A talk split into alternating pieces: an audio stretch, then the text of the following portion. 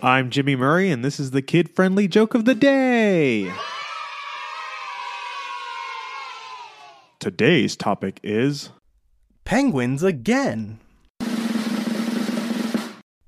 How do penguins make a decision? They flip a coin. A couple of penguins stopped by the other day asking if I had seen any sharks, bass, or trout. After what felt like hours of interrogation about water and fins and scales, I finally had to say, Show me some credentials. I'm not sure you guys are authentic. And they responded back, Oh, sir, we can assure you, our business is official. I recently had a polar bear and a seal, and then a penguin turning up at my house trying to sell me things. I have no idea where all these cold callers are coming from. Don't forget to tell your parents to send us their suggestions and yours to at the Jimmy Murray on Twitter.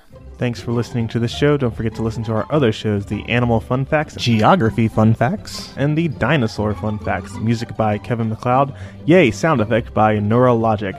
I'm Jimmy Murray, and your executive producer is Chris Kremitzos. Keep laughing.